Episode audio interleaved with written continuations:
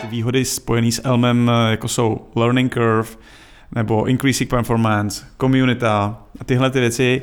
Se líbí, jaký máš uh, přízvuk. Yes, jako, yes, yes. yes. Oh, Horký, bram, horký brambor v hubě. Hrál dva roky v NHL uh, na farmu.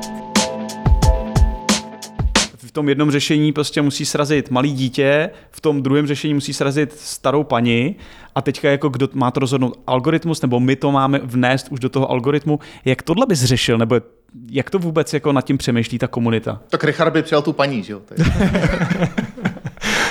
No tak asi, no, tak asi podle preferencí, když teda jo, jo, jo, chcete okay. takový Jestli jsi čer, spíš jako černý na starší humor. paní nebo na děti. tak- jasně, jasně.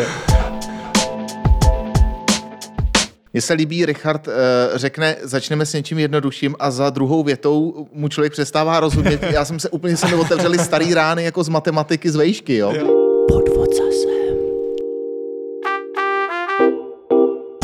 Nový IT podcast pod Vocasem startuje už v pondělí 25. října na všech streamovacích platformách. Zajímaví hosté. Neotřelá témata do hloubky.